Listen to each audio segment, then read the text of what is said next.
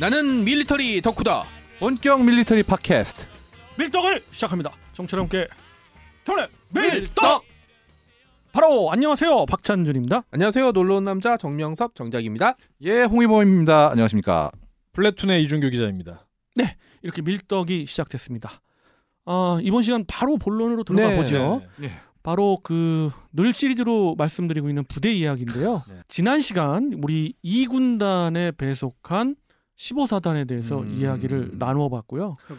그 15사단의 우측에 있는 그 부대에 바로 칠성 부대, 아, 칠사단에 대해서 칠성. 이야기를 하는 시간이 드디어 왔습니다. 아, 그 사이다 부대. 언제, 네. 언제였더라 댓글 중에 소개를 안 했으면 하는 그런 투로 말씀하신 분이 계셨는데 아, 어딘가요? 뭐 15사단 얘기도 있었고 그, 그 옆에 부대에 대해서 약간 비슷한 반응을 하셨던 것 같기도 한데 음, 너무 힘들다고 아. 사실 7사단 하면 가장 대표가 되는 것이 우리나라 휴전선 155마일에 22개 연대가 철책을 네. 지키고 있잖아요. 백업이죠. 그죠 그 중에 근무 열악한 강도, 그러니까 근무 열악이라고 보기엔 뭐하지만 육체적으로 가장 힘든 게 어딜까 했을 때 다른 출신 분들은 다 우리가 힘들어 우리가 힘들어 당연히 그러실 거예요. 왜냐? 다른 부대가 어떤지를 모르니까. 그러니까, 네. 음. 근데 이제 종합적으로 보면 넘버 원이 7사단입니다. 이건 뭐 무슨 논란의 개- 여지가 없나요? 그렇습니다. 네 발로 기어 올라가야 되는 음. 상황이고요. 무슨 아프가니스탄 얘기 듣는 거뭐 흔히 얘기하는 그 M자형, W자형, V자형 다 있고요. 뭐 사다리도 있던데요? 그건 너무도 당연하고요. 암튼 그 최고입니다. 최고를 쌍벽을 또 이루는 게 이제 그 다음 다음 정도의 소개해드릴 사단 정도인데 거기는 이제 섹터 그것도 넓지만 아저 힘들지만 섹터가 가장 넓고 아, 여기 이 7사단은 그 어떤 열악한 그런 부분들이 있기 때문에 섹터는 비교적 그 짧아요. 음. 역시 지형 문제인가요? 그- 예? 지형 문제인가요? 지형? 그렇죠. 바로 그 지역 문제 때문에 너무 그 거기다 구역까지 넓어봐요. 그러면 이거 어떻게 감당이 안 되는 거 음. 아니야. 근데 어, 7사단의 그런 섹터는 좀 작습니다만은 어, 그렇게 철책 가장 가장 험준한 데를 지키고 있는 어, 철책 사단이라고 생각하시면 되고요. 기존의 이제 역사들은 뭐 기존에 한번 쭉 한번 설명드릴 때 어, 설명을 한번 소개를 한번 드린 적이 있죠. 뭐 평양 진격을 누가 먼저 했느냐 음. 갖고 우리 그 어, 김명훈 PD님의 네. 전진 일사단과 네. 뭐 용호 상박 서로 이제 예, 있죠 그런 것도 있는데 그건 뭐 역사적으로 어, 증명이 된 바도 있고 어찌어찌해서 두 사단이 왜 그렇게 됐나를 그 전에 말씀을 음. 드렸으니까 이번 시간엔 주로 칠사단에 대한 전력과 음. 칠사단에 대한 중요성, 위치 뭐 이런 것들 위주로 이야기를 나누어 보도록 하겠습니다. 자, 칠사단 하면은 이분들이 가장 그 자부심을 느끼고 있는 것 중에 하나가 어 이게 뭐 그렇게 중요한 건 아닌데 그 해당 예하 연대의 단대호가 한, 한 자릿수의 단대호다 해서 굉장히 전통이 있다라는 네네. 이야기를 합니다. 바로 3연대, 5연대, 8연대 이렇게 배속이 돼 있는데 팩트를 말씀드리면 그것이 뭐 어, 그냥 그렇게 된 건 아니고 원래는 7사단은 전부 다 다른 연대가 배속된 사단이었어요. 어. 초창기에는 1연대, 9연대, 19연대입니다. 근데 음. 여러분들 소개를 뭐 1연대는 제가 나중에 이제 소개를 드리겠고 그 9연대도 나중에 소개를 드리는데 19연대만 해도 6사단으로 지금 가 있죠. 지난 음. 6사단 시간에 네, 네. 소개를 드렸죠. 이렇게 각 연대가 다 없어요. 그 이유가 뭐냐면 한국 전쟁에서 의정부 축선을 지키다가 완전히 괴멸당했죠. 아. 뭐 우리가 그런 부분들 때문에 뭐 그 당시 그 지휘 체계였던 그 유재흥 씨를 뭐 까기도 하고 그러지만은 저는 그때 그 정도 수준에서는 어쩔 수가 없었다고 음. 봐요. 왜? 인민군의 그 북한의 그 전차 몰려오는 242대 중에 절반이 거기에 배치돼 있었고 대전차 어. 무기도 뭐 변변한 게 없었어요. 전혀 없었죠. 예, 거기에 대응할 수 있는 것들이 거의 없었죠. 뭐 거기서 밀린 건 어떻게 하- 할 수가 연대를 없는 그냥 진짜 차. 투입을 해가지고 그냥 그래서 사실은 완전 와해가 돼서 어, 결국에는 시흥지구 전투 사령부에서도 어, 거의 그 각계병들끼리 이제 어, 중대 대대 많아야 대대 정도 음. 모여 있다가 결국에는 와해가 돼서 음. 그 다시 재편돼서 그 배속을 받은 게 3, 5, 8입니다. 음. 그래서 이렇게 이어져 오고 있는데요. 그것이 뭐 자랑스럽다 안 자랑스럽다는 그 다- 논외의 얘기고 그렇죠. 칠성 전망대 음. 또 배감 OP 그그 어, 한번 그 저 요즘은 이제 오픈이 돼 있으니까 음. 등산 한번 해보셨어요? 저는 죽다 살아났어. 죽다 살아났어. 저는 제가 단, 평생 올라갈 산을 군대 시절에 다 갔기 때문에 음. 네, 앞으로는 아. 바라만 보고 있습니다. 22사 거기도 굉장하죠. 그렇죠. 예, 네. 나중에 제가 소개를 드리겠지만 거기도 굉장한데 그래서 그 5연대와 8연대가 철책을 그 좌우를 맡고 있고요. 어, 한개 대대가 이제 그 순환하면서 철책 근무를 음. 하고 있고요. 어, 예비 연대인 3연대도 역시 죽어납니다. 그 지형이 그 굉장히 그 고지대에서 예비 연대로 어, 있다고 봐요. 거기서 음. 주장창 훈련만 하는데 와. 어마어마한 거죠. 나중에 소개시켜드리겠지만 27사단, 그러니까 군단의 예비 사단과 함께 그 소위 그 어, 번갈아 가면서 음. 그 또는 또 같이 이제 대항군 비슷하게 이제 그 훈련도 하고 어, 그렇게 합니다만 아주 그냥 훈련에 쩔어 사는 부대 저 부대가 바로 삼연대입니다. 음. 또 하나 소개드릴 게 이제 그 전차 부대입니다. 7사단 이렇게 홈즈한 데 있으니까 당연히 전차 중대이겠죠. 그러나 최근에 조금 변화가 있습니다. 원래 이 군단의 기갑 부대가 별도로 있었어요. 음. 그 직속으로 아주 전통의 부대죠. 그 1전차대대. 어우, 야, 야. 일 일이랑 음. 어. 넘버 원 전차대대. 야. 1전차대 배속이 예, 이번에 바뀌었습니다. 그래서 어, 7사단으로 배속이 바뀌어가지고 음. 7사단의 전차대대가 바로 1전차대대고요. 잠깐 여기서 뭐 2군단도 우리가 소개를 같이 드리고 있으니까 그 1전차대대에서 조금 소개를 드리면 바로 그 늘 얘기했던 잭슨 음. M36 잭슨의 저격총 쏜 아까 아니구나. 기도하는 sniper. 그렇죠. 네, 네. 잭슨으로 어, 우리가 이제 그 태동이 됐던 그쵸. 부대의 네. 하나죠. 네. 진짜 역사 전통이 최초의 전차 대대이나 그 진짜 그 MBT 전차대대는 아니었지만은 최초의 전차대대. 그래서 일 전차대 활약했던 그렇습니다. 일 전차대 역사도 또 아니 얘기할 수 없어서 어, 7사단 편에 같이 이야기를 해드리고 있습니다. 어, 또 하나 어, 이 7사단의 포병 전력을 음. 좀 살펴보면요. 어, 전통의 16 포병대대 하면은 뭐가 생각나세요, 여러분들? 한국 전쟁이 굉장히 유명하죠. 그 수평 사격했던 그 부대 아닌가요? 전차를 향해서?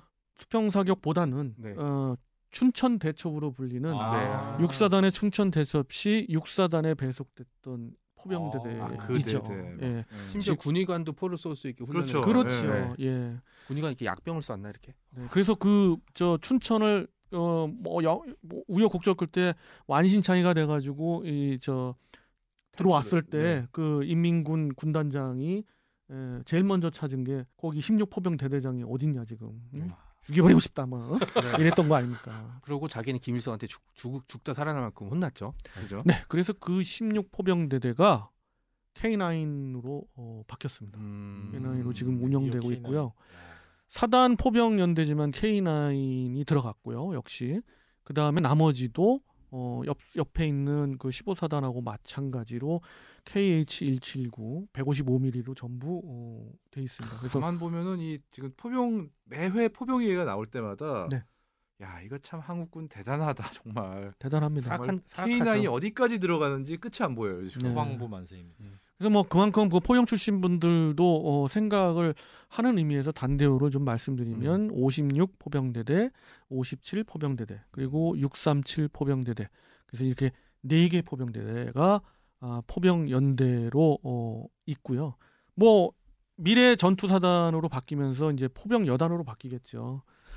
그렇습니다. 아, 그래서 이 군단의 우측을 음. 담당하는 든든한 부대이자 이쪽 그 산악 지역의 가장 험준한 곳을 지키고 있는 7사단에 대해서 주요 전력을 말씀드렸고요. 여기에 덧붙여서 12개 직할 부대도 다 충실하게 갖춰져 음. 있는 게 7사단입니다. 어쨌든 뭐 메이커 사단 중에 하나라고 꼽힐 수 있는 부대니까 그죠? 메이커 한국- 사단이죠. 네, 한국 네, 전쟁 메이커 사단. 당연한. 메이커 사단입니다. 그러면 마주보고 있는 북한의 전력은 좀 어떻게 되나요? 네, 5군단이고요. 북한 5군단인데 뭐 5군단 하면은 또 우리의 어떤 적으로서 주요 전, 전연 군단이죠. 어, 우리로 표현, 말로 표현하면 전방 군단인데 다섯 개 사단으로 이루어져 있고요. 한 개 사단은 이제 예비 사단으로 음. 빠져 있고요. 우리가 그러니까 결국 걔네들의 두 개 사단 정도를 음. 커버하고 있는 거예요. 그리고 어 후방에 또그 교도 사단들도 배치돼 있다고 하는데 에, 최근 와서 좀 편제가 변경된 것 같아요. 교도 사단을 빼고 대신 그좀큰 변화죠. 경보병 사단을 음. 배치해서 자기들의 어떤 그 재래식 전력의 불리함을 기동력으로 커버하려고. 음. 기동력이라기보다는 경보병 그러니까 어, 말하자면 특수부대와 비슷한 우리로 보면 특공. 예 네, 우리로 보면- 같은 거죠. 사실. 그렇죠 우리로 보면 군단 특공연대인 거죠 네. 예, 군단 특공연대를 사단급으로 어, 배치를 하고 있고 있, 습니다그 5군단의 그렇게 일부가 험하면 공격 전면도 굉장히 공격하는 측도 빡셀 것 같은데. 그렇죠. 뭐 빡세겠죠. 예, 고생 좀 하겠죠. 그렇죠. 그래서 여- 전에도 말씀드렸지만 저쪽도 그 전차 대대가 아니고요. 전부 전차 중대고요. 아. 어, 뭐 다만 이제 그것도 동해안 쪽만- 있는 길이 딱 정해져 있다는. 완전히 정해져 있죠. 진짜 아마 공성전 같은 거 할지도 모르겠네. 이게 절벽에 전도를 아마 지금. 네. 아, 정말 제발 기름, 전쟁하지 기름, 말라고 끓는 기름 것 같아요. 그 섹터에서 진짜. 그리고 뭐 조금 이제 그 한국 전쟁 쪽으로 돌아가면 그 사이오 고지로 유명하죠. 7사단. 네. 그 사이오 고지도 우리가 끝까지 지켰고 그랬었는데 마찬가지로 유사시에 이쪽에서 진격하기도 좀 어렵고 방어하기도 좀 음, 음, 그러나 방어 쪽이 좀 유리한 것 같긴 맞- 해요. 많이 쉽죠. 예, 왜냐하면 산악 지형은 올라올 수 이제 이동할 수 있는 그러니까 뭐 소수의 병력이 침투하는 걸 제외한다면 보급로가 없다면 이동이 제한돼 있는 거고 지금 같으면 사실은 정찰기나 뭐 드론 같은 거 띄워서 위치 확인하고 이제 포병 어, 여기가 쓰면 되니까. 글로벌 호크 전에 얘기해 나왔던 그 그렇죠. 항상 이럴 때 쳐다보고 쓰라, 있으면은 이럴 네. 때 쓰라고 비싼 세금 들여서 산 거니까 그렇죠. 이제 제가 저도 22사 출신으로 전방에서 근무를 해봤는데 감정입이 될 수밖에 없어요. 이게 이제 그 아까 M자형, W자형, W자 이게 뭐냐면 철책이 이렇게 평지나 이렇게 언덕이 아니라 그냥 이렇게 계단으로 오르고 내리고 오르고 내리고 이거거든요. 그러니까 이게 사실 이거 매일매일 왔다 갔다 하고 또 이 지역 자체가 여름엔 덥고 겨울엔 춥고 제가 있을 때가 30 영하 30도까지 떨어져 본 적이 있어요. 그 밑에는 수은주가 없으니까 이제 안 내려가 본 적이 있어서 왜. 한국은 항상 와. 모스크바보다 추울까요? 네. 아니 웬만한 그 전방 시베리아하고 비슷한 날씨. 예. 웬만한 전방사단들은 미군이 그렇게 학을 뗐다는데 6.25 때. 네, 전술 도로에 다 차량들이 들어가잖아요. 전술 차량들이 들어가는데 여기 7사단은 한계가 있어요. 아. 그래서 가다가 하차, 여기서부터는 야. 도보. 그뭐 당연히- 도수운반 막 하고 그러나요? 음. 마지막에? 이 경도가 어마 이, 이- 어마어마하니까 도저히 이제 안 되니까. 그리고 거기는 차가 올라간다 그래도 솔직히 뒤에서 타면은 차가 뒤집어질 것 같아요. 올라가다 보면 이게 그리고 운전병들이 가장 난이도가 그쵸. 그 아. 굉장히 느껴지는 부, 부대 중에 하나고요. 거기야말로 견마로 개발해가지고. 올라가요. 늘 주장하시잖아요. 이- 아니면 이족 보행 병기라든지 그냥 거기야말로 정말 드론 부대가 필요한 데지 않을까요? 아, 드 론 그건? 어디나 필요하고요. 특히 이제 네. 말씀하신 대로 어, 산악 지형에 에, 또 특화돼서 그 드론 부대도 당연히 들어갈 것 같고요. 문제는 919 군사합의 때문에 거기 드론을 못 띄워요 지금. 음, 아, 그러니까 지저로 음. 들어가야 된다니까. 자, 땅속으로. 근데 우리가 모두 알고 있지만 군사 합의는 결국은 큰 틀에 의하면 깰려면 또 깰 수 있는 게 네. 합의니까 예. 뭐 급한데 뭐 그런 거 지켜야겠어요. 하긴, 뭐, 예. 네. 만약 박 의원님께서 7사단 사단장이라면 어떤 걸 좀 더 보충하고 싶으세요? 저는 그 산악 지형에 특화돼 있는 어, 부대를 네. 어, 각, 저 준비하는 것이 좋다고 보고요. 그런 산악보병. 네. 그 그런 학병을 어- 그럼 양상 네. 양성을 해야 된다는. 저는 그래서 지금 제가 이제 솔직히 전살 전략적으로 말씀드리면 네. 7사단의 그 전력을 온전히 보존하기 위해서는 7사단에 있는 철책 부대들은 빼고요. 음, 실질적인 경계 그 과학화 시스템을 진짜 필요로 하는 게 거기고. 그 다음에 전문적인 여단 산악 여단을 거기에 배치시키고 음, 7사단은 뒤로 빼서 예비 사단으로 어, 운영하는 것이 옳다고 보고요. 실- 분리를 시키죠. 실- 실시 그런 그 움직임이 있습니다. 왜냐하면 뭐 나중에 얘기하겠지만 그 27사단이 해체됩니다. 어, 그렇게 음. 되면은 어, 결국은 한계 사단이 빠진다는 얘기거든요. 음. 철책에서 그렇게 될 가능성이 없지 않아 있는데요. 그것은 뭐 상황에 따라 뭐 15사단이 빠질 수도 있고 아니면 둘 다 안 빠지고 그냥 있을 수도 있는 부분이거든요. 그래서 섣불리 말씀은 못 드립니다만은 그런 측면이 있고 또 하나 어, 산악 지형에서 빠질 수 없는 게 그 헬기입니다. 늘 강조하지만 어, 항공단이 별도로 어, 7사단에 집중적으로 지원을 하든지 아니면 7사단 예하로 배속되는 상황이 오면 음, 굉장히 강력한 부대가 되지 않을까 아, 음, 그런 생각을? 해봅니다. 네. 예. 그리고 뭐 지금 변화가 있습니다만 동부전선에도 드디어 동부전선의 보병사단의 전차 부대에도 K9이 들어가고 음. 있더라고요. 아. 어, 지금 벌써 그 KCTC를 뛰는 걸 보니까 어, 벌써 K9 K1으로 바뀌었더라고요. 그런 측면도 좀 있고요. 아, 그러니까 예. K1인 거죠? 그러니까 들어가는 K9이 아니라. 아, K9 잘못 예. 얘기했습니다. 예. K1입니다. 예. 예. 자 이렇게 7사단에 대해서 어, 뭐 이야기를 나누다 보니까 또 시간이 됐는데요. 그러게요. 역시 우리 군 얘기하는 데는 시간 줄 모르겠어요. 그렇습니다. 네. 다음 시간에 예고를 잠깐 해드리면 이제 마지막으로 2군단 전력들을 마무리하는 음. 측면에서 2군단의 기갑 부대와 음. 그리고 2군단의 예비 사단인 27사단 아, 이기자 사단에 대해서 이야기 나눠보도록 기자면은 이준규 기자님 아. 또 그죠. 박 기자 사.